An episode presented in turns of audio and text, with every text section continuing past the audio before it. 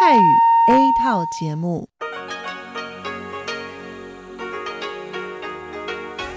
ที่นี่สถานีวิทยุเรดิโอไต้หวันอินเตอร์เนชันแนล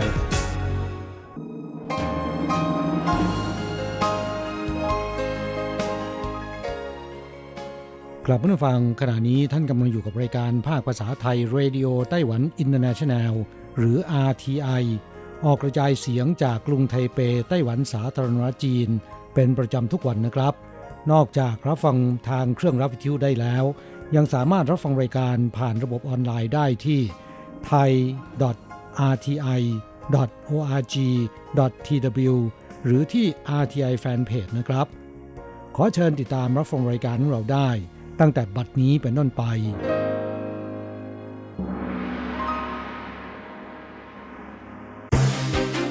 ลำดับแรก ขอเชิญติดตามรับฟัง ข่าวประจำวัน สวัสดีค่ะคุณผู้ฟังที่เคารพ ช่วงของข่าวประจำวันจากรายการ Radio Taiwan International ประจำวันจันทร์ที่ 18 พฤศจิกายน พุทธศักราช 2562 สำหรับข่าวไต้หวันมีดิฉันการจยากริชยาคมเป็นผู้รายงานค่ะ หัวข้อข่าวมีดังนี้ไต้หวันส่งคณาจารย์ไปแลกเปลี่ยนที่ไทย สุดทึ่งการศึกษาออกแบบศิลปกรรมของไทยก้าวหน้ากว่ามาก สุ่มตรวจแอปสั่งอาหารกับพนักงานรับส่ง พบเป็นนายจ้างลูกจ้าง กรมประกันภัยแรงงานเตรียมลงดาบปรับ ฐานไม่ทำประกันภัยแรงงาน และประกันสุขภาพแห่งชาติให้ ระวังภัยถึงตายได้ อุทาหรณ์ครอบครัว 6 คน รับพิษจากคาร์บอนมอนอกไซด์หลังจากกินสุกี้ เวียนหัวคลื่นไส้หมดสติ ผลสำรวจชี้การเลือกตั้งประธานาธิบดีไต้หวันปีหน้า กลุ่มคนทำงาน 66%จะไปใช้สิทธิ์เลือกตั้ง กรมอุตุไต้หวันเผย สัปดาห์นี้อากาศเปลี่ยน ภาคเหนือเย็นชื้น อุณหภูมิลดหวบ ต่อไปเป็นรายละเอียดของข่าวค่ะ กระทรวงศึกษาธิการไต้หวันสาธารณรัฐจีน ได้มอบหมายให้คณะศิลปกรรมศาสตร์ มหาวิทยาลัยครุศาสตร์แห่งชาติไต้หวัน หรือมหาวิทยาลัยสื่อต้า คัดเลือกอาจารย์ 20 คน ไปทำกิจกรรมแลกเปลี่ยนทางการศึกษาด้านสุนทรียศาสตร์ นานาชาติที่ประเทศไทย เป็นระยะเวลา 7 วัน เดินทางไปยังโรงเรียนนานาชาติเวลส์ โรงเรียนสาธิตมหาวิทยาลัยศิลปากร โรงเรียนสาธิตมหาวิทยาลัยประสานมิตร สถานที่ทางประวัติศาสตร์และวัฒนธรรม และหอศิลป์ร่วมสมัย เมื่อวันที่ 18 พฤศจิกายน เฉินยุ่นเหวินผู้ร่วมจัดโครงการดังกล่าวแถลงว่า นายจางเย่าเหลียง ผู้ก่อตั้งโรงเรียนนานาชาติเวลส์ เป็นชาวไต้หวันเขาอธิบายต่อเหล่าคณาจารย์ว่า โรงเรียนนี้เปิดสอนนักเรียนตั้งแต่ระดับชั้นประถมศึกษา ถึงมัธยมศึกษาตอนปลาย ดำเนินกิจการในลักษณะของอุตสาหกรรม โดยจะขึ้นเงินเดือนให้แก่อาจารย์ของโรงเรียนทุกปี และขึ้นค่าเล่าเรียนด้วย ผู้ปกครองเห็นว่าระบบการดำเนินกิจการของโรงเรียนมีประสิทธิภาพดี ก็ให้การยอมรับทำให้บรรดาอาจารย์ของไต้หวันรู้สึกทึ่งมากเฉินวินหวนระบุว่า แม้ระบบสาธารณูปโภคขั้นพื้นฐานของประเทศไทยอาจไม่ดีเท่าไต้หวัน แต่จากการแลกเปลี่ยนครั้งนี้ อาจารย์ส่วนใหญ่พบว่าการศึกษาด้านออกแบบศิลปกรรมที่ประเทศไทยนั้นเจริญก้าวหน้ากว่าไต้หวัน ขณะนี้ไต้หวันดำเนินนโยบายมุ่งใต้ใหม่ นอกจากจะให้ความช่วยเหลือประเทศในกลุ่มนโยบายมุ่งใต้ใหม่แล้ว ที่จริงยังมีอีกหลายสิ่ง ที่อาจารย์และประชาชนไต้หวันต้องเปิดหูเปิดตาด้วยความเข้าใจ ว่าตัวเรายังขาดแคลนในสิ่งใดบ้าง ดังนั้นในอนาคต ความเชื่อมโยงระหว่างกันในภูมิภาค และความร่วมมือแลกเปลี่ยนไปมาหาสู่กัน จะทำให้บรรดาครูอาจารย์ สามารถคิดพิจารณา และลงมือทำให้การศึกษาด้านศิลปกรรมของไต้หวันพัฒนาได้ดียิ่งขึ้น ข่าวต่อไปจากกรณีที่พนักงงานส่งอาหารของแอปพลิเคชันสั่งอาหารแบบ Delivery ในไต้หวัน ประสบอุบัติเหตุเสียชีวิต 2 ราย ช่วงวันหยุดยาววันชาติไต้หวันเมื่อเดือนตุลาคม ก่อให้เกิดการวิพากษ์วิจารณ์ในสังคม ถึงเรื่องการรับประกันความปลอดภัยของพนักงานส่งอาหารสำนักงงานความปลอดภัยและสุขอนามัยในการทำงาน กระทรวงแรงงานไต้หวันสาธารณรัฐจีน จึงทำการสุ่มตรวจบริษัทแอปพลิเคชันสั่งอาหาร Delivery 9 บริษัท เมื่อช่วงปลายเดือนตุลาคมที่ผ่านมา บริษัทละ 5 ราย และตัดสินว่าบริษัทแอปทั้ง Food Panda Uber Eats และอื่น ๆ รวม 5 บริษัท มีความสัมพันธ์กับพนักงงานส่งอาหารในฐานะนายจ้างลูกจ้าง ตามกฎหมายจะต้องทำประกันภัยแรงงาน ประกันสุขภาพแห่งชาติ และเงินปลดเกษียณ จากการสุ่มตรวจผลสรุปว่า มีความสัมพันธ์นายจ้างลูกจ้างรวม 25 ราย โจจือเหลียน ผู้อำนวยการสำนักงงานความปลอดภัยและสุขอนามัยในการทำงานระบุว่า การตรวจสอบแรงงานเสร็จสิ้นแล้ว ผลการตรวจสอบจะส่งไปยังหน่วยงานผู้ประกอบการแต่ละแห่ง เพื่อชี้แจงโต้แย้งภายใน 10 วัน ขณะนี้เลยกำหนดเวลาแล้ว แต่ไม่มีหน่วยงานใดมีความเห็นแย้ง คาดว่าสัปดาห์หน้าจะส่งเรื่องไปยังกรมประกันภัยแรงงานและเทศบาลท้องถิ่นให้ดำเนินการลงโทษ ข่าวต่อไป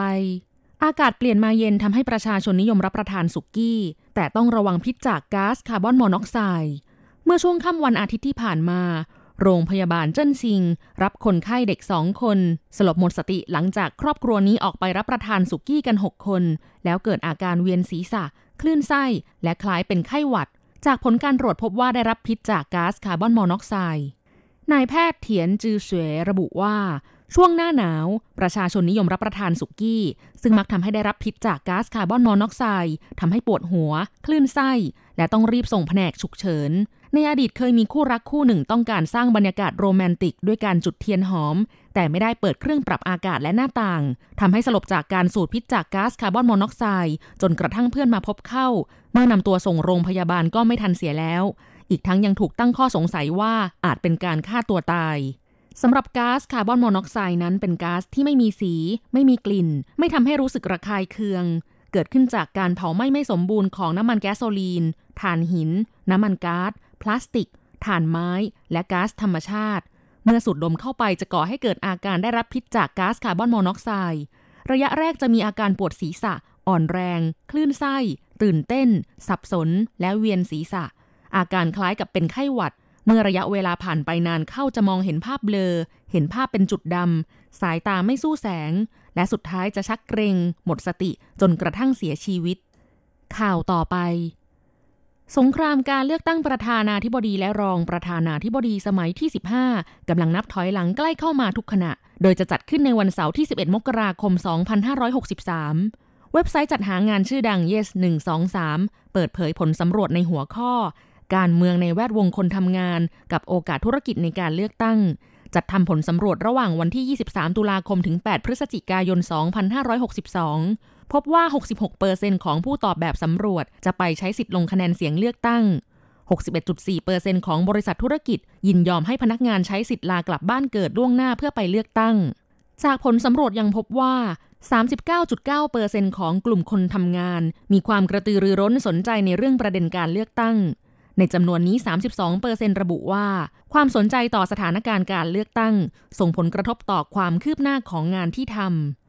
กลุ่มคนทำงาน 28.7%เปิดเผยว่า ความเห็นทางการเมืองที่ต่างกันกับเพื่อนร่วมงานหรือหัวหน้างาน ก่อให้เกิดความขัดแย้งกัน นอกจากนี้ 10.6%ของผู้ตอบแบบสำรวจระบุว่า เคยประสบเหตุการณ์ที่นายจ้างมีความชื่นชอบหรือไม่ชอบพักการเมืองใด แล้วให้เงินเดือนพนักงานแตกต่างกันด้วยเหตุนี้ นายหยางจงปิน โฆษกเว็บไซต์ Yes 123 กล่าวว่า จากกฎหมายการจ้างงาน นายจ้างมิอาจเลือกปฏิบัติต่อลูกจ้างด้วยเรื่องพักการเมือง บริษัทที่ฝ่าฝืนต้องระวังโทษปรับตั้งแต่ 3 0 0แสนถึง1ล้าน5แสนเหรียญไต้หวัน นอกจากนี้ในวันเลือกตั้งหรือวันลงประชามติ แรงงานที่มีสิทธิ์ในการลงคะแนนเสียงเลือกตั้ง สามารถลาหยุดตามกฎหมายได้หนึ่งวัน หากต้องทำงานล่วงเวลาในวันนั้น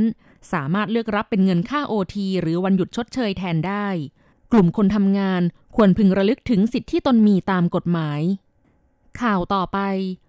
กรมอุตุนิยมวิทยาไต้หวันรายงานพยากรณ์อากาศว่า ช่วงหนึ่งสัปดาห์ข้างหน้านี้ ภาคเหนือมีฝนตกและอากาศเย็นฮวาเหลียและไถตรงท้องฟ้ามืดครึ้มและอากาศเย็น ภาคกลางและภาคใต้กลางคืนจนถึงเช้าตรู่อากาศเย็น วันจันทร์ที่ 18 พฤศจิกายน มวลอากาศที่พัดผ่าน และลมตะวันออกเฉียงเหนือมีกำลังแรงขึ้นทำให้ภาคเหนือของไต้หวันอากาศเปลี่ยนเป็นชื้นและเย็นอย่างชัดเจน กลางวันอุณหภูมิสูงสุดต่างจากวันอาทิตย์ที่ผ่านมา 7-8 องศาเซลเซียส อยู่ที่ 21-24 องศาเซลเซียส ชายฝั่งทะเลตอนเหนือเมืองจีหลงมีฝนตกอย่างต่อเนื่อง ต้องระวังฝนตกหนักฮวาเหลียและไถตรงอุณหภูมิไม่ได้ลดลงมาก แต่มีเมฆเพิ่มขึ้นมาก มีฝนตกเป็นช่วงๆในบางพื้นที่ ภาคกลางและภาคใต้กลางวันอากาศยังคงอบอุ่น แต่อากาศหนาวที่ค่อยๆ พัดพาลงทางใต้ทำให้กลางคืนเย็นขึ้นกว่าเดิม ส่วนวันอังคารและวันพุธนี้ไต้หวันได้รับอิทธิพลจากลมตะวันออกเฉียงเหนือทำให้ภาคเหนือมืดครึมและอากาศเย็นตลอดทั้งวัน พื้นที่อื่นๆ ช่วงเช้าและกลางคืนอากาศเย็นภาคกลางขึ้นมาทางตอนเหนือรวมอีหลานและฮวาเหลียน อุณหภูมิต่ำสุด 17-18 องศาเซลเซียส ภาคใต้และภาคตะวันออกประมาณ 19-20 องศาเซลเซียส วันพฤหัสบดีเป็นต้นไป ลมมรสุมตะวันออกเฉียงเหนืออ่อนกำลังลง แต่อุณหภูมิไม่เปลี่ยนแปลงมากนัก ภาคเหนือและพื้นที่ฝั่งตะวันออกมีฝนตกบ้าง และหลังจากนั้นสภาพอากาศยังคงมีการเปลี่ยนแปลงมาก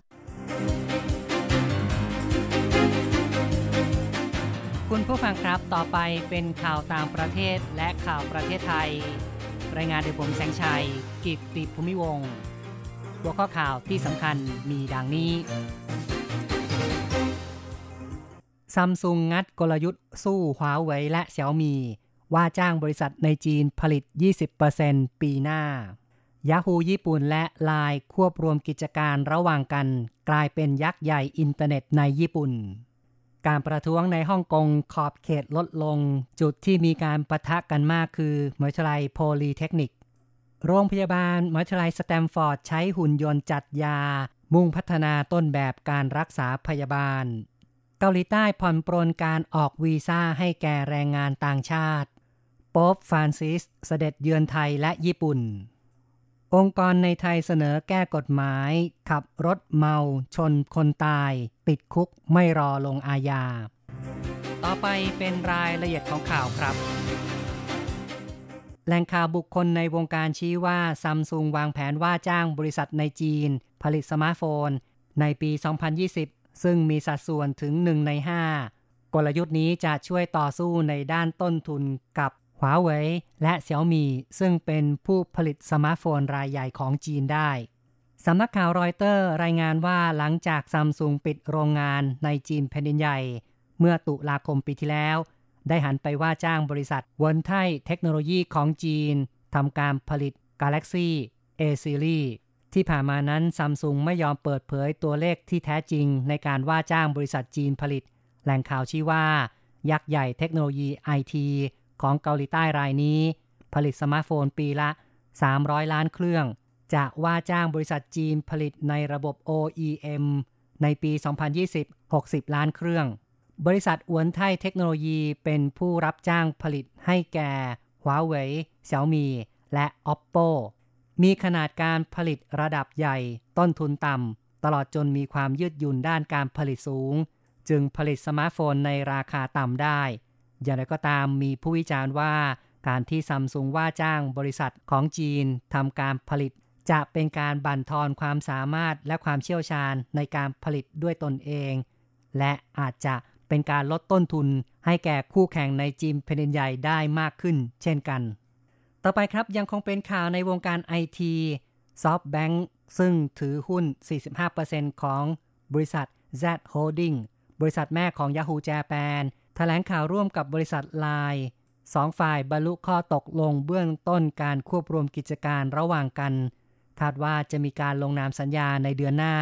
และจะควบรวมกิจการให้แล้วเสร็จก่อนเดือนตุลาคมปีหน้า การควบรวมดังกล่าวมีผลต่อผู้ใช้อินเทอร์เน็ตเกินกว่า 100 ล้านคน ทั้งนี้ปัจจุบันไลน์มีผู้ใช้งานประมาณ 82 ล้านคน ส่วนผู้ใช้บริการ Search Engine Yahoo Japan มีจำนวน 50 ล้านคน ต่อไปนะครับที่ฮ่องกงในสุดสัปดาห์ที่ผ่านมายังคงมีการประท้วง จุดที่มีการปะทะกันรุนแรงที่สุดคือมหาวิทยาลัยโพลีเทคนิค ในตอนเช้าตำรวจปิดล้อมมัชลัย และมีการจับกลุ่มผู้สวมชุดดำหลายคนตำรวจได้ประกาศตั้งแต่คืนวันก่อน ให้ผู้ประท้วงออกมาจากมัชลัย มิฉะนั้นจะกลายเป็นผู้ร่วมก่อจราจน และจะมีการใช้อาวุธร้ายแรง หากยังทำร้ายเจ้าหน้าที่ ผู้ประท้วงที่ยอมออกมา ถูกเจ้าหน้าที่จับกลุ่มทันที สมาชิกสภานิติบัญญัติพรรคประชาธิปไตยที่อยู่กับผู้ประท้วงตั้งแต่วันอาทิตย์เปิดเผย นักศึกษาและผู้ประท้วงส่วนใหญ่อ่อนล้ามาก อาหารและน้ำที่มีอยู่ใกล้หมด ในตอนเช้าวันที่ 18 ตำรวจได้บุกเข้าไปในมัชาลัย หลังจากผู้ประท้วงได้จุดไฟ ซึ่งก่อนตำรวจจะบุกเข้าไปนั้น ผู้ประท้วงได้ตั้งสิ่งกีดขวาง ปิดถนนโดยรอบ และคว้างระเบิดเพลิงใส่ตำรวจ ซึ่งฝ่ายตำรวจได้ตอบโต้ ด้วยการยิงแก๊สน้ำตา และมีเจ้าหน้าที่ตำรวจคนหนึ่งถูกยิงด้วยธนูข่าวต่อไปครับ โรงพยาบาลมหาวิทยาลัยสแตนฟอร์ดใช้หุ่นยนต์จัดยา พัฒนาสู่ความเป็นต้นแบบด้านการรักษาพยาบาลด้วยเทคโนโลยี ตึกใหม่โรงพยาบาลมหาวิทยาลัยสแตนฟอร์ดซึ่งใช้เวลาวางแผนก่อสร้างเกินกว่า 10 ปี เปิดใช้งานในวันที่ 18 พฤศจิกายน มูลค่าก่อสร้าง 6 แสนล้านกว่าบาท มีการผสานเทคโนโลยีเข้าไปในทุกส่วน อาทิเช่น ห้องผ่าตัดซึ่งมีเครื่อง CT สแกน ระบบอัตโนมัติ ตรวจสอบและถ่ายภาพได้ทันที นอกจากนี้ยังมีหุ่นยนต์จัดยา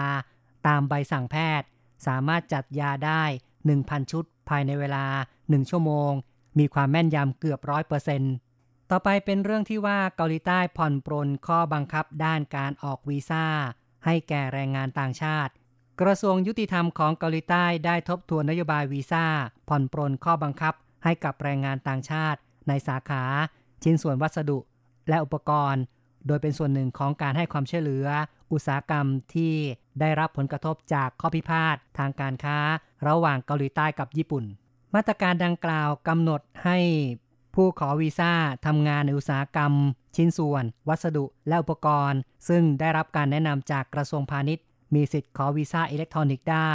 โดยไม่ต้องไปที่สถานกงสุลในต่างประเทศด้วยตนเอง และสามารถดำเนินการสมัครทางออนไลน์ได้ ซึ่งจะร่นระยะเวลากระบวนการลงไม่เกินหนึ่งสัปดาห์ จากเดิมที่ต้องใช้เวลาเฉลี่ย 30 วัน ต่อไปนะครับ สมเด็จพระสันตะปาปาฟรานซิส จะเสด็จเยือนประเทศไทยและญี่ปุ่นระหว่าง 20 ถึง 26 พฤศจิกายน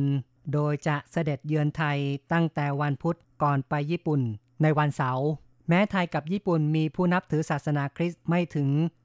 0.6% แต่สมเด็จพระสันตะปาปา ทรงเห็นว่าจะเสริมสร้างมิตรภาพความสัมพันธ์กับประเทศทั้งสองมากขึ้น การเสด็จเยือนไทยของพระสันตะปาปาในครั้งนี้คาดว่าจะเข้าเยี่ยมสมเด็จพระอริยวงศาคตยาน สมเด็จพระสังฆราช สกลมหาสังฆปรินายก และเสด็จเข้าเฝ้าพระบาทสมเด็จพระเจ้าอยู่หัว เป็นการส่วนพระองค์ รวมทั้งจะทรงประกอบพิธีบูชาขอบพระคุณหรือมิซ่าร่วมกับคริสตชน ณสนามกีฬาแห่งชาติ สุพัชลาไสยในวันที่ 21 ต่อไปครับติดตามข่าวจากประเทศไทย มูลนิธิเมาไม่ขับร่วมกับองค์กรต่างๆ ในไทย จัดกิจกรรม วันโลกรำลึก ผู้เสียชีวิตอุบัติเหตุทางถนน มูลนิธิเมาไม่ขับแถลงว่าองค์การสหประชาชาติเล็งเห็นความสำคัญ ปัญหาอุบัติเหตุจราจร ซึ่งฆ่าชีวิตประชากรทั่วโลกมากถึงปีละ 1.3 ล้านคน บาดเจ็บและพิการอีกประมาณปีละ 50 ล้านคน ได้กำหนดวันอาทิตย์สัปดาห์ที่ 3 ของเดือนพฤศจิกายนทุกปี เป็นวันโรคลำลึกถึงผู้เสียชีวิต จากอุบัติเหตุทางถนน ในปีนี้ตรงกับวันที่ 17 พฤศจิกายน ทางมูลนิธิได้ทำหนังสือถึงพลเอกประยุทธ์จันโอชา นายกรัฐมนตรี และนายสไลเกตวัฒนพันธ์ ประธานศาลฎีกา เสนอพิจารณาแก้ไขบทลงโทษผู้ที่เมาแล้วขับชนคนตาย จากจำคุก 3-10 ปี เป็นจำคุกตั้งแต่ 12-15 ปี แม้ผู้ก่อเหตุรับสารภาพ และสารลดโทษให้กึ่งหนึ่ง ก็ยังต้องจำคุกอย่างน้อย 5 ปี ซึ่งตามกฎหมายไม่สามารถรอลงอาญาได้ จะทำให้ผู้เมาแล้วขับเกิดความเกรงกลัวมากกว่าปัจจุบัน ต่อไปนะครับ กระทรวงเกษตรและสหกรณ์ของไทย จะส่งเสริมการผลิตปุ๋ยอินทรีย์ใช้เอง นายเฉลิมชัยศรีอ่อนรัฐมนตรีว่าการกระทรวงเกษตรและสหกรณ์เปิดเผย ได้มอบนโยบายให้หน่วยงานในสังกัด เร่งส่งเสริม เกษตรกรผลิตปุ๋ยอินทรีย์ใช้เองในทุกพื้นที่ จากวัสดุเหลือใช้ ลดต้นทุนการผลิต และลดการใช้ปุ๋ยเคมี ซึ่งจะบูรณาการทำงานร่วมกับสถานีพัฒนาที่ดิน และหน่วยงานที่เกี่ยวข้องในพื้นที่ 882 อำเภอทั่วประเทศกำหนดเป้าหมายส่งเสริมการผลิตใช้ปุ๋ยอินทรีย์และวัสดุอินทรีย์อย่างน้อย 1.5 ล้านตัน อีกข่าวหนึ่งนะครับ กรมเจ้าท่าของไทยจะยกระดับ 10 ท่าเรือ ริมน้ำเจ้าพระยากรมเจ้าท่าแถลงว่าปัจจุบันการเดินเรือโดยสารในกรุงเทพและปริมณฑลเติบโตอย่างต่อเนื่อง เพราะว่าเป็นระบบการขนส่งที่ไม่เผชิญกับสภาพจราจรติดขัด รวมทั้งแหล่งท่องเที่ยวเกิดขึ้น สองริมฝั่งแม่น้ำเจ้าพระยา ปริมาณผู้โดยสาร และนักท่องเที่ยวเติบโตถึง 10%ต่อปี ปัจจุบันเรือด่วนเจ้าพระยามีผู้ใช้บริการเกินกว่า วันละ 50,000 คน เรือด่วนคลองแสนแสบวันละ 20,000 คน กรมจึงตั้งเป้าหมาย ปรับปรุงยกระดับท่าเรืออย่างน้อย 10 แห่งเพื่อเพิ่มมาตรฐานให้ท่าเรือสามารถเชื่อมโยงกับระบบขนส่งอื่น ๆ โดยเฉพาะระบบขนส่งทางราง หรือรถไฟ ซึ่งจะเป็นโครงข่ายคมนาคมสำคัญของกรุงเทพในอนาคต คุณผู้ฟังครับต่อไปเป็นรายงานอัตราแลกเงินอ้างอิงตอนบ่ายของวันที่ 18 พฤศจิกายน โอนเงิน 10,000 บาทใช้ 1300 เหรียญไต้หวัน แลกซื้อเงินสด 10,000 บาทใช้ 1650 เหรียญไต้หวัน และโอนเงิน 1 เหรียญสหรัฐใช้ 30.55 เหรียญไต้หวัน ข่าวจาก RTI ในวันนี้จบลงแล้วครับ เทศกาลภาพยนตร์สารคดีนานาชาติไต้หวันครั้งที่ 12 มีกำหนดจัดขึ้นณกรุงไทเป ในวันที่ 1 พฤษภาคม 2563 โดยจะจัดฉายผลงานที่น่าสนใจกว่า 100 เรื่อง ขณะนี้กำลังเปิดรับสมัครยอดเงินรางวัลกว่า 70,000 ดอลลาร์สหรัฐ ท่านที่สนใจเชิญส่งผลงานเข้าร่วมประกวดก่อน 5 ธันวาคมนี้ โดยไม่ต้องเสียค่าใช้จ่ายใด ๆ อ่านรายละเอียดเพิ่มได้ที่ www.tidf.org.tw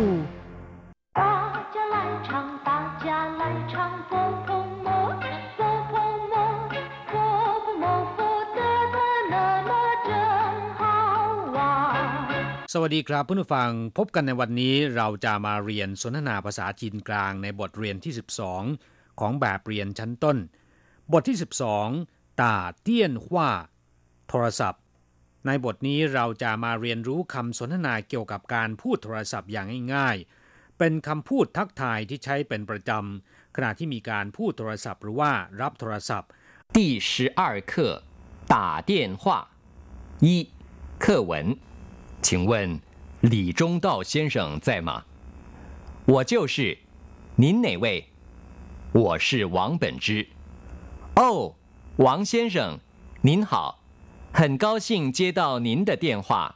第十二课打电话บทที่ 12 โทรศัพท์ตาเตี้ยนหว่าแปลว่าโทรศัพท์หรือว่าพูดโทรศัพท์คำคำนี้เราเรียนมาบ้างแล้วนะครับ ในบทเรียนที่ 11คำว่าตา มีความหมายมากมายอย่างเช่นว่าตี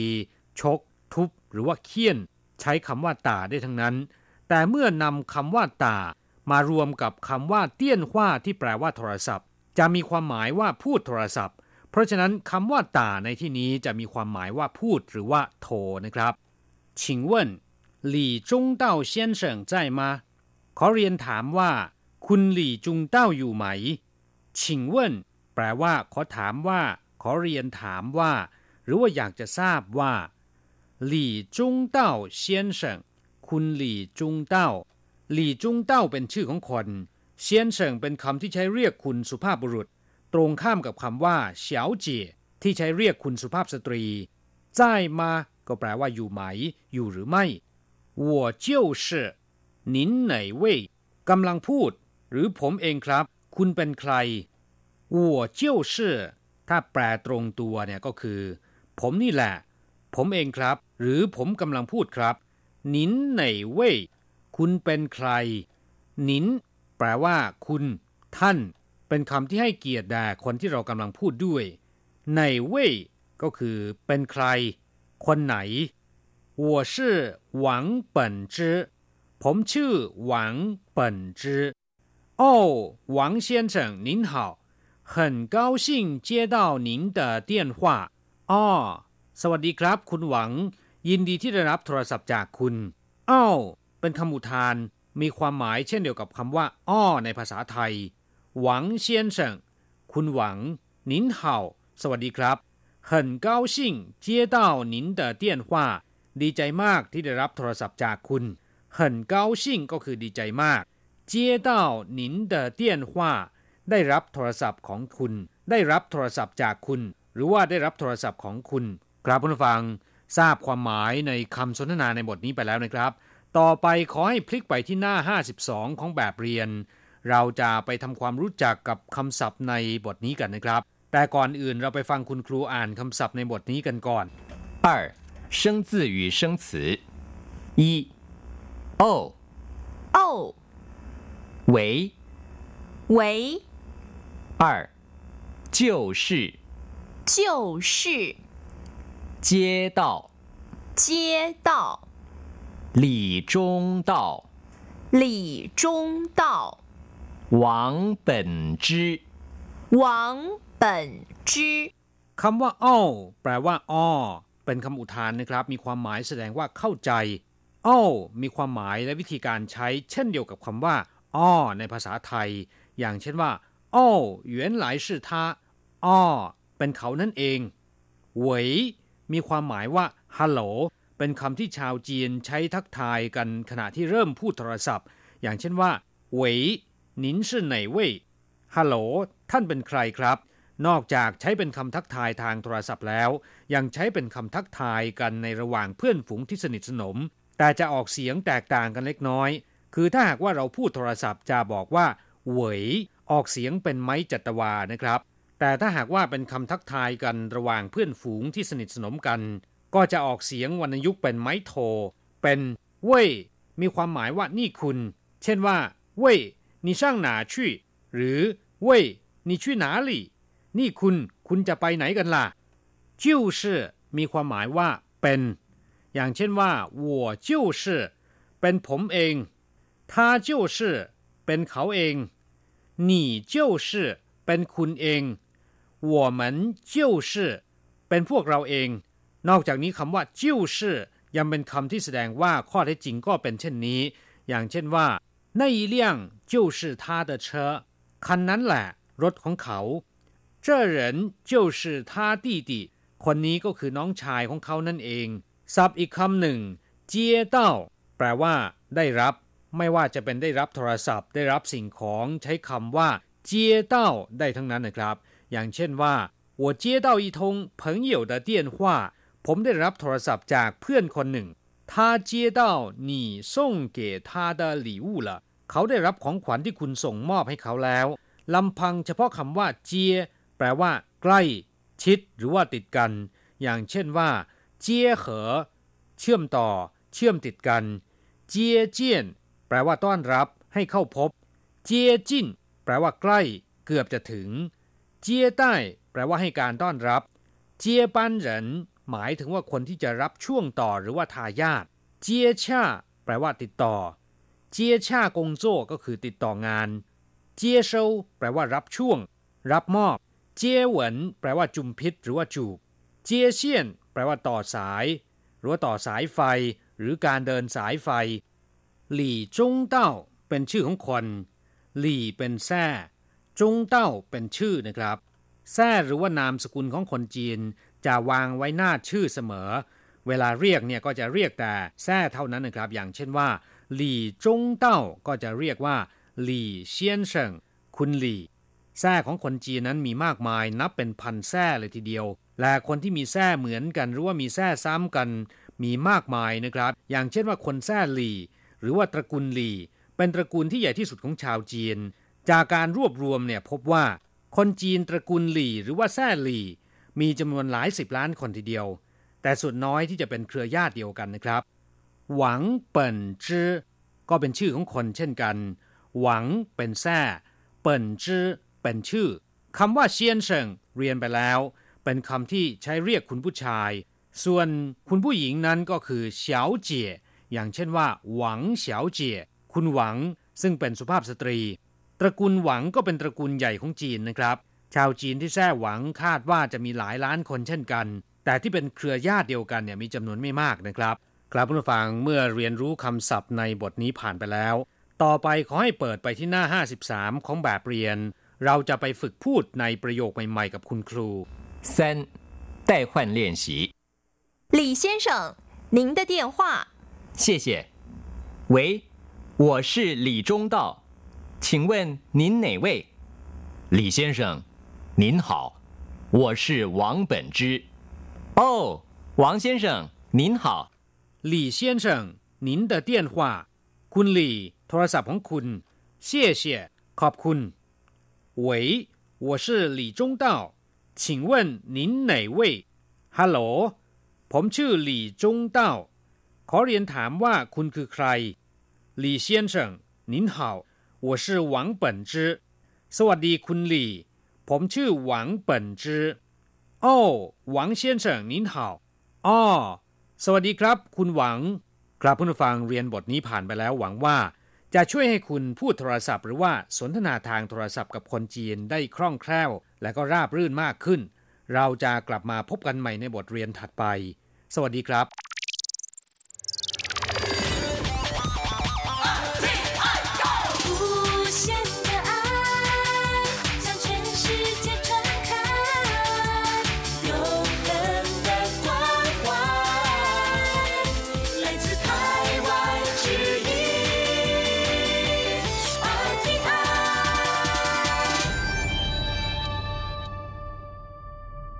ครับคุณครับขณะนี้คุณกำลังติดตามรับฟังรายการภาคภาษาไทยจากสถานีวิทยุ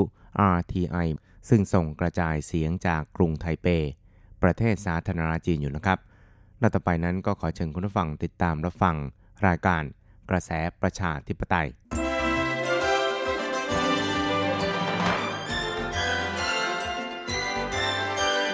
กระแสประชาธิปไตย ประชาธิปไตยนำเราสู่ความหวัง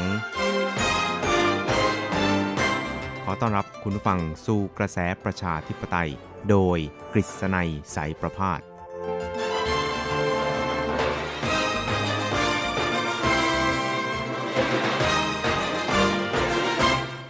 วัสดีครับคุณผู้ฟังที่รักและเคารพทุกท่านครับผมกฤษณัยสารพาดก็กลับมาพบกับคุณผู้ฟังอีกครั้งหนึ่งครับ ในช่วงเวลาของ กระแสประชาธิปไตยนะครับ ซึ่งก็จะพบกับคุณผู้ฟังเป็นประจำทุกสัปดาห์ครับ ในค่ำวันจันทร์แล้วก็เช้าวันอังคาร 3 ครั้งด้วยกันนะครับ ก็จะนำเอาเรื่องราวความเคลื่อนไหวทางด้านการเมืองในไต้หวันในช่วงที่ผ่านมา มาเล่าสู่ให้กับคุณผู้ฟังได้รับฟังกันนะครับ ครับสัปดาห์ที่ผ่านมานะครับ ก็รู้สึกว่า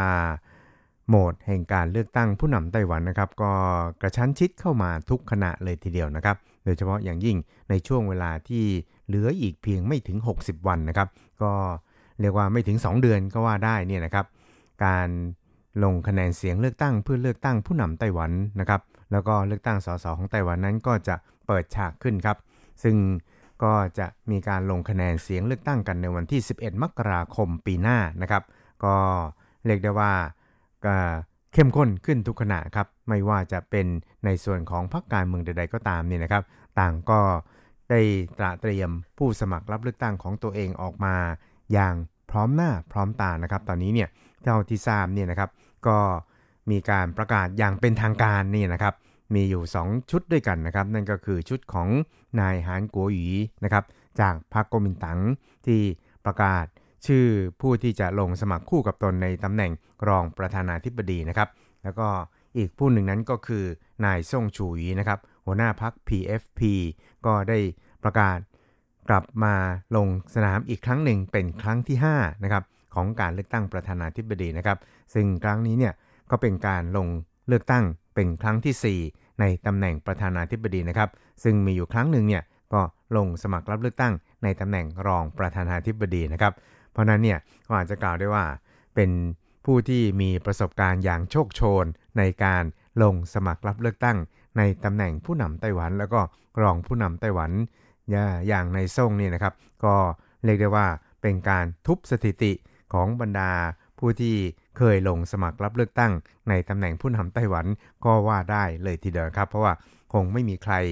จะไปทำลายสถิติของนายซ่งอีกแล้วนะครับ เพราะว่านายซ่งนั้นลงเลือกตั้งเนี่ยในตำแหน่งประธานาธิบดีถึง 4 ครั้ง แล้วก็ตำแหน่งรองประธานาธิบดีอีกหนึ่งครั้งนะครับ รวมแล้วเนี่ย ถึง 5 ครั้งด้วยกันนะครับ ซึ่งตามกฎหมายเลือกตั้งของไต้หวันนี่นะครับ การลงสมัครรับเลือกตั้งประธานาธิบดีนี่นะครับ ไม่ใช่ว่าจะลงสมัครเพียงแค่คนเดียว แล้วก็ค่อยมาเลือกรองประธานาธิบดีนะครับ แต่ว่าจะต้องลงสมัครรับเลือกตั้งพร้อม ๆ กัน นั่นก็คือตำแหน่งประธานาธิบดี แล้วก็ตำแหน่งรองประธานาธิบดีนะครับ ซึ่งในช่วงสัปดาห์ที่ผ่านมาเนี่ยนะครับผู้สมัครรับเลือกตั้งของพรรคกมินตั๋งก็คือนายฮานโกอีนะครับก็ได้ เปิดฉากตั้งแต่วันจันทร์ที่ผ่านมาเลยทีเดียวนะครับ โดยการเปิดตัวนายจางซั่นเจิ้งนะครับ อดีตนายกรัฐมนตรีในยุคของท่านประธานาธิบดีมาอิงจิวนะครับ ซึ่งก็เรียกได้ว่าช่วงที่ดำรงตำแหน่งนายกรัฐมนตรีเนี่ยนะครับ ก็มีผลงานที่เป็นที่ประทับใจแล้วก็ได้รับคำชมจากประชาชนไม่น้อยเลยทีเดียวนะครับ เพราะฉะนั้นเนี่ยเขาก็เลยสั่งสมบารมีมาเป็น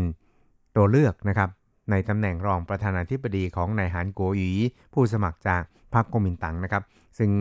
นายจางซั่นเจิงนี่นะครับ ก็เรียกได้ว่าไม่ใช่เป็นสมาชิกของพรรคก๊กมินตั๋งนะครับ คือ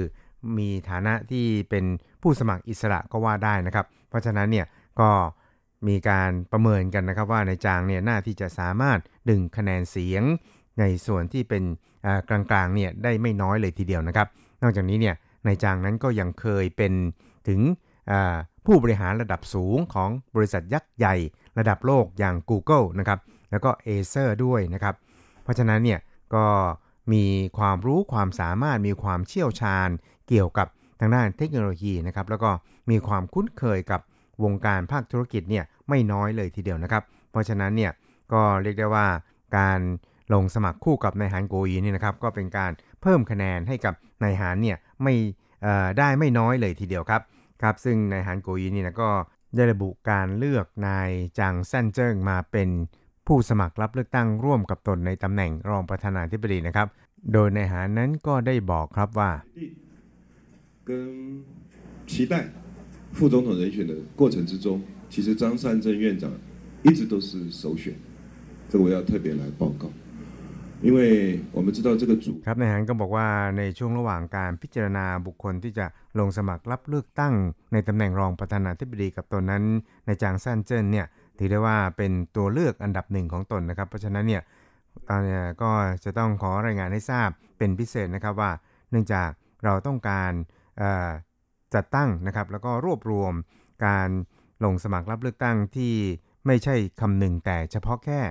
คะแนนเสียงเท่านั้นนะครับ แต่ว่าที่สำคัญยิ่งกว่านั้นนั่นก็คือ การทำงานแบ่งงานกันทำเพื่อพัฒนาประเทศชาติให้ก้าวรุดหน้าต่อไปนะครับ เพราะฉะนั้นเนี่ยท่านนายกจางเนี่ยก็ถือได้ว่าเป็นตัวเลือกอันดับหนึ่งของนายหานนะครับ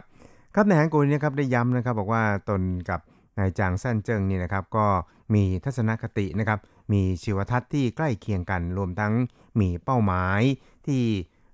คล้ายๆกันนะครับ ซึ่งก็คือ การไม่ละเลยความทุกข์ยากของผู้คนนะครับ ซึ่งในจางซันเจิ้นตอนนี้เนี่ยก็ถือได้ว่าเป็นเกษตรกรที่มีความสุขกับการทำการเกษตรนะครับ ซึ่งก่อนหน้านี้เนี่ยนะครับตัวนายหานเองก็เป็นผู้จัดการใหญ่ของบริษัทขนส่งพืชผลเกษตรไทเปนะครับก็เรียกได้ว่าเป็นคนขายผักนะครับ เพราะฉะนั้นเนี่ยเมื่อเอาสองคนนี้มารวมกันแล้วนี่นะครับ ก็เรียกได้ว่า มีความสัมพันธ์ที่ใกล้ชิดกันอย่างมากมายเลยทีเดียวนะครับ ส่วนทางด้านในจางซันเจิ้งเองนี่นะครับก็ได้ระบุย้ำชัดนะครับ ว่าตอนแรกเนี่ยตนก็ไม่อยากที่จะรับตำแหน่งนี้นะครับ เพราะดูเหมือนว่าตำแหน่งรองประธานาธิบดีที่ผ่านๆมานี่นะครับ ก็เป็นเพียงแค่ไม้ประดับเท่านั้นเองนะครับ แต่หลังจากที่ได้พูดคุยกับนายฮานโกยีแล้วนี่นะครับ เขาจึงตัดสินใจที่จะรับตำแหน่งนี้นะครับ เพราะว่า เหตุผลดังกล่าวข้างต้นนั่นเองว่า ตนจะไม่ใช่ไม้ประดับนะครับ ก็จะสามารถทำงานของตนได้อย่างเต็มที่นะครับ โดยเฉพาะอย่างยิ่งการร่วมกันวางแผนการพัฒนาประเทศชาติ ให้เจริญรุดหน้าต่อไปอย่างไม่หยุดยั้งครับ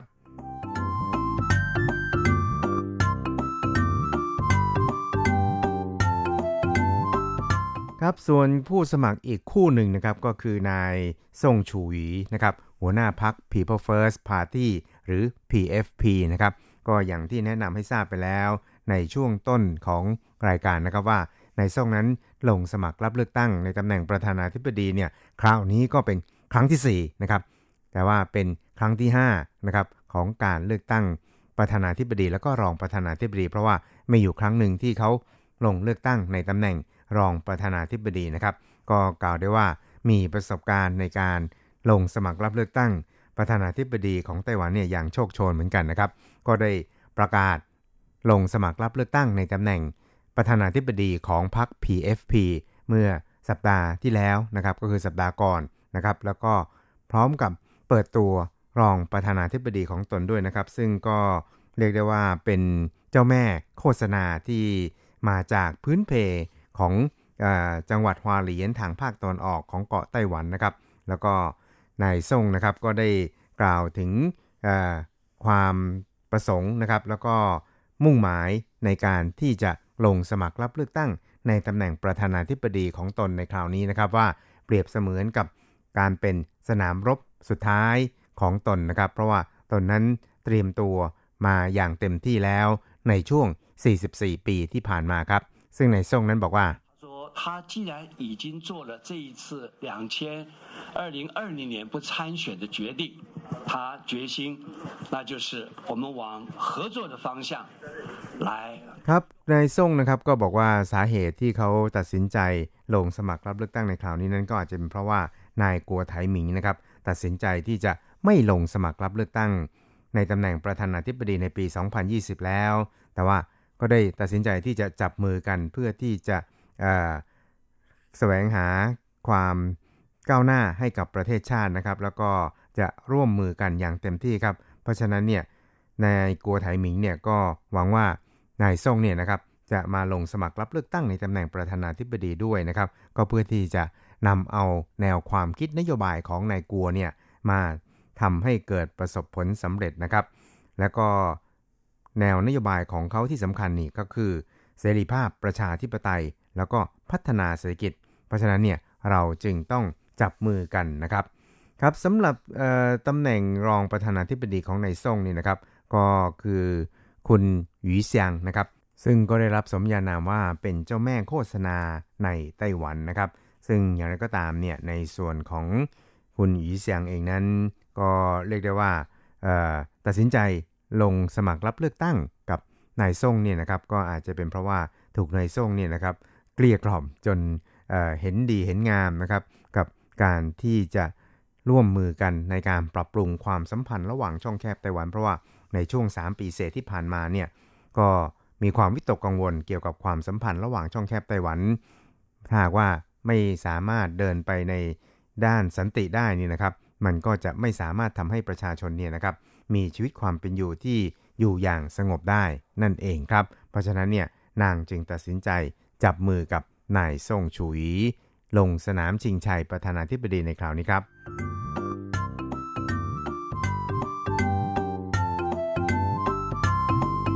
สุดท้ายครับเรายังพอมีเวลาเหลือเล็กน้อยนะครับ เพราะฉะนั้นเราก็ไปดูในเรื่องของการเลือกตั้งสสกันบ้างครับ ซึ่งสัปดาห์ที่ผ่านมาเนี่ยนะครับพรรคก๊กมินตั๋งนั้นก็ได้ประกาศรายชื่อผู้ที่เป็นแคนดิเดตในตำแหน่งสส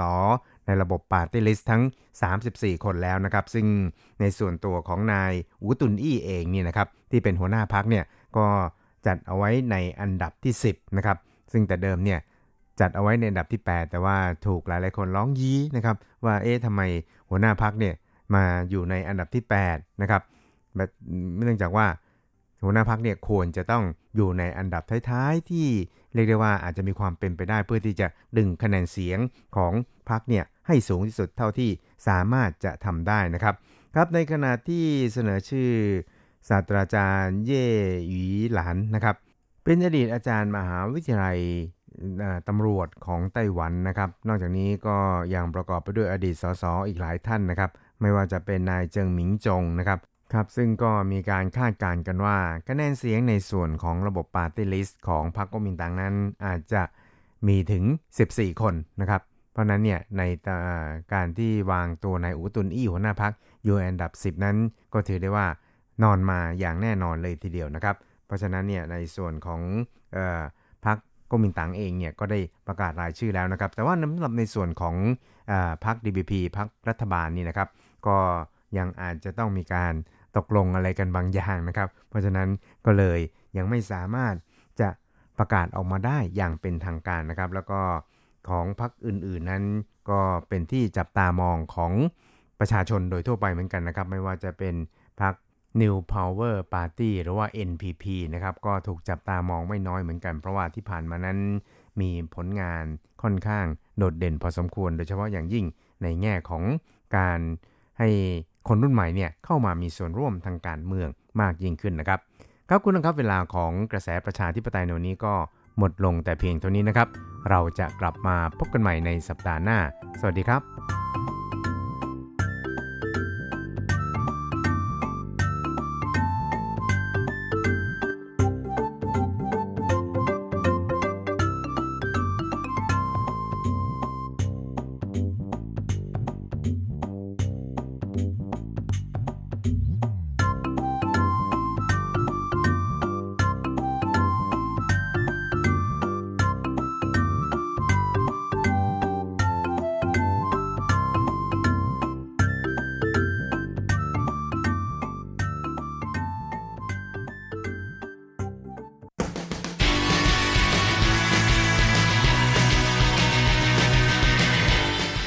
องปัจจุบัน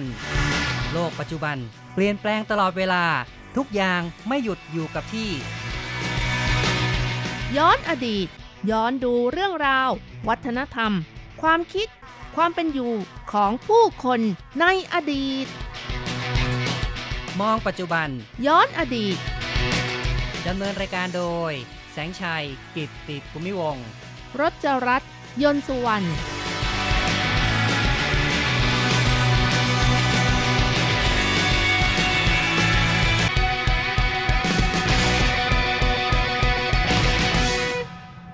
คุณผู้ฟังที่รักครับ พบกันในมองปัจจุบันย้อนอดีตนะครับ ในวันนี้มองปัจจุบันเราจะมองเรื่องอะไรกันครับ คุณรจรัตน์ค่ะ เราจะมองเรื่องของชาผูเอ๋อค่ะอ๋อเนาะมีอะไรน่าสนใจเอ่ยเพราะว่าเมื่อไม่นานมานี้นะคะ ก็มีข่าวว่าคนไต้หวันเนี่ย ดื่มชาพัวเอ๋อแล้วทำให้ดัชนีเอ่อหน้าที่ของตับเนี่ยมันสูงขึ้นค่ะ ครับ เขาเรียกว่าฟังก์ชันของตับนะครับ การทำงานของตับนั้นมีดัชนีสูงขึ้นนะครับ ค่ะ อย่างเช่นตัวของ SGOP SGPT สูงขึ้นนั่นเองโอ้นะแหมคะสับการแพทย์เนาะค่ะครับแหมก็ฟังไว้สบายใจหน่อยนะคะ ฟังผ่านๆก็พอเนาะฟังสบายๆไปนะครับ ไม่ต้องเครียดครับค่ะ ซึ่งตามข่าวที่รายงานนะคะ ก็มีเท่าแก่ชีซึ่งเป็นเจ้าของบริษัทให้คำปรึกษาท่านหนึ่งนะคะ บอกว่า ดื่มชาผู้เอ๋อที่เก็บไว้นานถึง 60 ปี แต่ว่าหลังดื่มไม่นานรู้สึกว่าร่างกายอ่อนเพลียง่าย เมื่อไปตรวจร่างกายก็พบว่า ดัชนีหน้าที่ตับสูงกว่าปกติค่ะ ครับและหลังจากที่คุณหมอซักประวัติก็พบว่าได้ดื่มชาพูเอ๋อทุกวัน ซึ่งหมอก็บอกว่าปกติชาพูเอ๋อนั้นมีประโยชน์กับร่างกายมากมายค่ะ โอ้แล้วทำไมล่ะ เกิดอะไรขึ้นครับ ก็อาจจะเอ่อดื่มชาพูเอ๋อที่มีเชื้อราเข้าไปนะคะ เพราะว่าชาพูเอ๋อนี่เป็นชาที่ผ่านกรรมวิธีการหมักซึ่งก็เป็นเอกลักษณ์พิเศษของชานี้นั่นเองค่ะ หมักไว้นานจนขึ้นราวางงั้นเถอะนะครับ ค่ะ เพราะฉะนั้นคุณหมอก็ให้คำแนะนำว่า เนื่องจากชาผูเอ๋อนี่เก็บไว้นาน เวลาที่จะดื่มชา หรือว่าชงชาครั้งแรกต้องเททิ้งก่อน แล้วก็การเก็บรักษาชาต้องถูกวิธีด้วย หลายคนคิดว่าการเก็บเหล้าถ้ายิ่งเก็บยิ่งนานก็ยิ่งหอมใช่ไหมคะ แล้วก็มีคุณค่าด้วย คือราคาจะแพง ก็เลยเอาหลักการนี้มาใช้กับชาผูเอ๋อด้วยค่ะ ก็เลยซื้อชาพูเอ๋อที่เก็บไว้เป็นเวลานานมาชงดื่มกันนะคะ อืม ครับ ก็เลยทำให้มีปัญหาต่อสุขภาพขึ้นมาซะด้วย จากการที่รับประทานชาที่ขึ้นเชื้อรานะครับค่ะทางการแพทย์ชี้ว่ากลับให้โทษกับร่างกายซะอีกนะคะ เพราะว่าชาพูเอ๋อที่ผ่านการหมักสูงถึง 80%ถ้าเก็บรักษาไม่ดี เก็บเอ่อในที่ที่มีความชื้นนะคะ ก็จะ เเกิดเชื้อราได้ง่ายค่ะ โดยเฉพาะอย่างยิ่งนะ ถ้าให้ดีก็ต้องเก็บที่อุณหภูมิต่ำกว่า 12 องศา ถึงจะไม่มีปัญหาเชื้อราขึ้นได้ค่ะ ต้องรู้วิธีการนะครับ ไม่ใช่ว่าจะสามารถเก็บไว้ในที่ที่ทั่วไปได้นะครับ ถ้ามีความชื้นสูงก็จะเสี่ยงต่อ การขึ้นรานะครับ ค่ะ มีบางคนนะคะ ดื่มชาผูเอิร์กที่มีกลิ่นของราอ่อนๆ แม้ตอนซื้อจะเห็นเชื้อราขึ้นก็แบบว่าไม่สนใจนะคะ ก็คือเหมือนกับว่าปัดปัดๆทิ้งไป หรือว่าเอามาเอ่อล้างๆ สักนิดนึง แล้วก็เอาไปชงอีก คิดว่าเชื้อราเป็นเฉพาะที่ผิวของชา ก็เอาไปดื่มครับวิธีการแบบนี้ต้องถือว่าเสี่ยงมากเลยนะครับ เพราะว่ากินเชื้อราเข้าไปแบบจงใจจริง ๆ นะครับ ซึ่งอันนี้ก็ต้องบอกว่าประมาทมากเลยนะครับ คิดว่าอืมชาหมักไว้ยิ่งนานยิ่งดีที่ไหนได้ ถ้าขึ้นรากลับจะกลายเป็นโทษอย่างมหันต์นะครับ ค่ะ เพราะฉะนั้นนะคะ คุณหมอก็บอกว่า คนที่จะดื่มชาเนี่ยควรจะต้มด้วยอุณหภูมิสูงก่อนนะคะ แล้วก็เททิ้งในครั้งแรกที่จะนำมาดื่มค่ะ คือชงครั้งแรกต้องเททิ้งนะคะ ครับ ต้องล้าง ความสกปรกออกไปสักครั้งหนึ่งก่อนนะครับ นอกจากนี้แพทย์แผนจีนแนะนำว่าคนที่มีปัญหาในเรื่องของตับควรหลีกเลี่ยง ดื่มชาผู้เอ๋อทั้งนี้ลักษณะพิเศษของชาผู้เอ๋อก็คือ ขั้นตอนการแปรรูปจะไม่ผ่านกรรมวิธีการหมักให้สุกโดยคนก็คือ ไม่ใช่คนมาทำเหมือนกับว่า เอามือไปนวดอะไรพวกนี้นะคะ ไม่ได้ผ่านความร้อนนะครับค่ะ ก็เป็นการใช้การหมักแบบบ่มแบบธรรมชาตินะครับ นอกจากนี้ชาพูเอ๋อเนี่ยเป็นชาที่มีคาเฟอีนสูงกว่าชาอื่นนะคะ มีกรดแทนนิก แล้วก็โพลีฟีนอลสูงกว่าด้วย และเป็นของเย็นนะคะ ก็คือคนที่มีสภาพร่างกาย ขี้หนาว ขี้เย็นนะคะ มือเท้าเย็นเวลาหน้าหนาวนะคะ ก็ควรหลีกเลี่ยง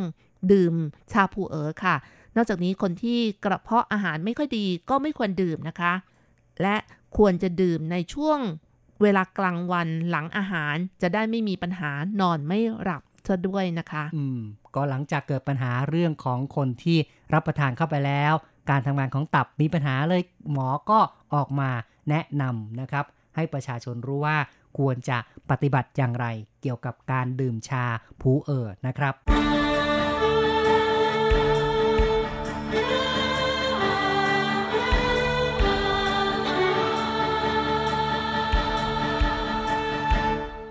คุณผู้ฟังครับก็คือว่าในช่วงปัจจุบันที่ผ่านมาก็เกิดปัญหาข่าวคราวเกี่ยวกับการดื่มชาผูเออแล้วทำให้สุขภาพแย่ลงนะครับ เพราะฉะนั้นเราก็เลยนำเอาหัวข้อเกี่ยวกับชาผูเออมาเล่าสู่คุณฟังนะครับ เราก็มาย้อนอดีตนะครับ ฟังเรื่องราวความเป็นมาของชาผูเออกันครับ ค่ะ ชาพูเออหรือว่าพูเออชานะคะ เป็นชาที่ปลูกทางภาคใต้ของมณฑลยูนนานค่ะ ที่อำเภอผูเออ โดยชนชาติอีซึ่งเป็นชนกลุ่มน้อยของมณฑลยูนนาน ชาพูเอ๋อนับเป็นชาที่มีชื่อเสียงมาก แล้วก็คนทั่วโลกก็รู้จักกันนะคะ ในปัจจุบันก็คนดื่มกันมาก เปรียบเสมือนว่าเป็น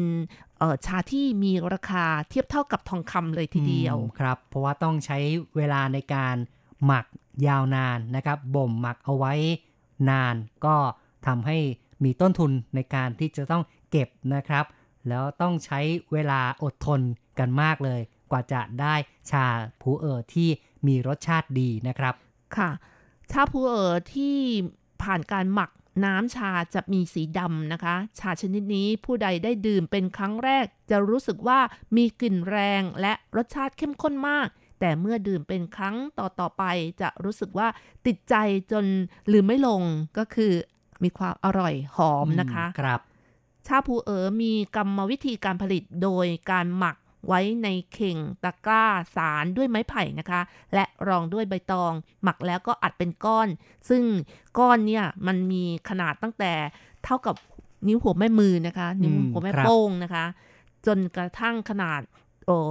โตเท่ากับโต๊ะกลมก็มีนะคะ โอ้ แล้วแต่เนาะว่าจะทำยังไงนะครับ ตั้งแต่ขนาดเล็กๆจิ๋วๆนะครับ จนถึงขนาดที่ใหญ่เป็นกระด้งใหญ่เป็นโต๊ะ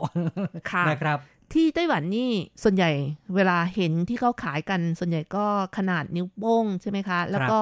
โตหน่อยก็ขนาดแบบเท่ากับจานได้นะคะอืมครับ ซึ่งก็เห็นกันทั่วไปในร้านขายชา ชาพัวเอ๋อนะคะ มีการเก็บไว้นานตั้งแต่ 1 ปี 5 ปี 10 ปี จนกระทั่ง 20 ปีก็มีนะคะ ซึ่ง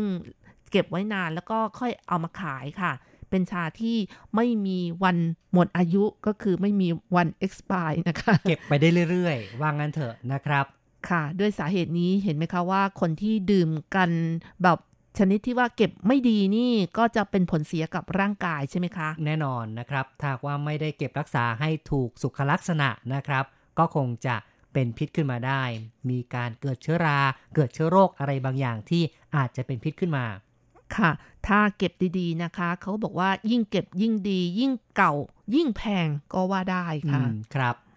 ในความเป็นจริงนะคะ การผลิตชาผู้เอ๋อก็เป็นการนำใบชาเขียว แล้วก็นำมาตากแห้ง จากนั้นนำมาผ่านกรรมวิธีการบ่ม โดยวิธีธรรมชาติหรือโดยวิธีที่มนุษย์คิดค้นขึ้นมานะคะ ซึ่งชานี้ก็มีอายุ ก็คือหลังจากคิดค้นขึ้นมาเนี่ยมีอายุเพียง 800 ปีเท่านั้น แต่ว่ามีชื่อเสียงโด่งดังไปทั่วโลกเลยนะคะ คือว่ามีการบ่มชาผูเอ๋อนี่ก็เมื่อ 800 ปีที่แล้วนะครับค่ะเพิ่งจะเกิดขึ้นนะครับ เกี่ยวกับเทคนิคในการผลิตชาผูเอ๋อนะครับแต่ชาผูเอ๋อก็ได้โด่งดังไปทั่วโลกจากเอ่อจีนไปรัสเซียไปตะวันตกไปยุโรปไปอาหรับ ไปทางที่ตะวันออกไปญี่ปุ่น ไปทางใต้ก็ไปมาเลเซีย หรือว่าไปไทยก็มีเหมือนกันนะคะ เรียกว่ากระจายไปทุกทิศเลยล่ะนะครับ เพราะฉะนั้นในหมู่นักดื่มชาก็คงจะมีผู้ดื่มชาผู้เออไม่น้อยเลยนะครับ มีนักวิชาการชาวรัสเซีย ชื่อโทนสตอยนะคะ ได้บรรยายถึงสรรพคุณของชาตัวหนึ่ง ซึ่งมีสรรพคุณที่น่าสนใจและค้นคว้าลงในหนังสือว่า สามารถทำให้ส่างเมาได้อ๋อเนาะนะแม้ก็มีคุณสมบัติอย่างนี้ด้วยนะครับ แล้วก็ยังช่วยเพิ่มประสิทธิภาพในการย่อยอาหารอีกด้วย ซึ่งก็คือชาผูเอ๋อนั่นเองค่ะอ๋อครับ คงจะมีเอนไซม์บางอย่าง หลังจากที่หมักหมักไปนานๆหรือว่าจะมีสารบางอย่างนะครับ ที่ช่วยในการย่อยอาหารได้ดีขึ้นนะครับ แม้แต่ประเทศที่ขึ้นชื่อว่าเป็นหลังคาโลกอย่างทิเบตนะคะ ระดับคนชนชั้นสูง อย่างลามะรวมถึงประชาชนทั่วไป ก็ได้มีคำกล่าวที่ว่ายอมแม้แต่ จะไม่ทานข้าวสามมื้อ แต่ไม่ยอมที่จะขาดการดื่มชาพูเอ๋อนะคะโอ้โหแม้แม้แต่วันคลั่งไคล้เดียวเลยคลั่งไคล้หลงไหลชาใช่ค่ะแบบนี้มากเลยนะครับค่ะ ชามีประวัติยาวนานต่อเนื่องนับร้อยร้อยๆปีอย่างชาผูเอ๋อนี้ การขนส่งชาก็มีการใช้ทั้งคนแบก แล้วก็ใช้รถม้าบรรทุกชาไปยังที่ต่างๆห่างไกล จึงเป็นที่มาของ เส้นทางการเดินของรถม้าส่งชาที่โด่งดังซะด้วยค่ะ ครับ เป็นเส้นทางใบชานะครับ ตั้งแต่ยุคโบราณนะครับที่มีการเอ่อขนชาผูเอ๋อเพื่อนำไปจำหน่ายในท้องถิ่นต่างๆนะครับ ค่ะ ไม่เพียงแต่เป็นที่รู้จักของคนทั่วไปเท่านั้น แต่เป็นส่วนหนึ่งในชีวิตประจำวันของผู้คนอีกด้วย ประเทศอื่นๆนั้นก็มีการรับรู้และดื่มชาผูเอ๋อมาเป็นเวลา นานซะด้วยนะคะ อย่างเช่นฮ่องกง คนฮ่องกงเนี่ยรู้จักดื่มชาผูเอ๋อมามากกว่า 100 ปีค่ะ ฝรั่งเศส ญี่ปุ่น เกาหลี เยอรมันก็รู้จักมากกว่า 50 ปีแล้วนะคะโอ้ในไต้หวันเนอะก็เช่นกันนะคะ ครับ อืม ก็แพร่หลายกว้างขวางมากก็อย่างที่บอกไว้นะครับ คือหลังจากที่มีการคิดค้นขึ้นมา แม้จะเป็นเพียงแค่ช่วง 800 กว่าปีนี้ แต่ว่าสิ่งนี้ก็ ชาพัวนี้นะครับก็ได้กระจายไปที่ต่างๆ ทั่วโลกนะครับค่ะ ชาผูเอ๋ออย่างที่เราบอกแล้วนะคะว่ามีการทำเป็นก้อนนะคะ แต่ความเป็นจริงนี่ไม่จำเป็นต้องเป็นก้อนอย่างที่เราเข้าใจเสมอไปนะคะ แต่เนื่องจากการอัดเป็นก้อนเป็นแผ่นนั้นในสมัยโบราณ ถือว่าสะดวกในเรื่องของการขนส่งค่ะ ปัจจุบันจึงเห็นเป็นก้อนเสียโดยมาก เพราะการรักษาวัฒนธรรมเดิมๆเอาไว้นั่นเองค่ะ ก็เป็นความเคยชินละนะครับ คือทำกันมาตั้งแต่ในอดีต เพราะฉะนั้นจนถึงปัจจุบันก็ยังคงรักษารูปแบบดั้งเดิมเอาไว้ด้วยนะครับ นี่ก็เป็นเรื่องราวเกี่ยวกับชาพูเออร์ซึ่งเราก็ได้นำเอาข่าวคราว ในปัจจุบันที่เกิดปัญหานะครับ คนดื่มชาขึ้นมาแล้วก็เป็นสิ่งที่ทำให้การทำงานของตับเนี่ยนะครับ มีภาวะที่ไม่ดี แต่จริงๆ แล้วสรรพคุณของชาพูเอ๋อนี่มีประโยชน์กับร่างกายมาก โดยเฉพาะในเรื่องของช่วยการละลายไขมัน แล้วก็ควบคุมน้ำหนักนะคะ นอกจากนี้ยังช่วยลดความดันโลหิต ช่วยลดคอเลสเตอรอลไตรกลีเซอไรด์อะไรอย่างนี้เป็นต้นนะคะ หลายอย่างเลยนะคะ นอกจากนี้ก็ยังช่วยดูแลสุขภาพ ช่วยชะลอความชราภาพ แล้วก็เสริมความงามอีกด้วยค่ะ อืม มีประโยชน์หลายอย่างนะครับ ครับก็ต้องเก็บรักษาให้ดีนะครับ ไม่งั้นแทนที่จะมีประโยชน์กับกลายเป็นโทษขึ้นมาได้ หลักการในการเก็บรักษาอาหารคงไม่ได้เฉพาะเรื่องของชาพูเอ่อเท่านั้นก็คงจะครอบคลุมไปถึงอาหารอื่นๆด้วย รวมทั้งชาอื่นๆ ไม่ว่าจะเป็นชาเขียว ชาดำหรือว่าแบล็กที หรือว่าหงฉานะคะ ในภาษาจีนค่ะ ก็ควรจะเก็บไว้อย่างดี ไม่อยู่ในสภาพที่ มีความชื้นสูงนะคะ ครับ ก็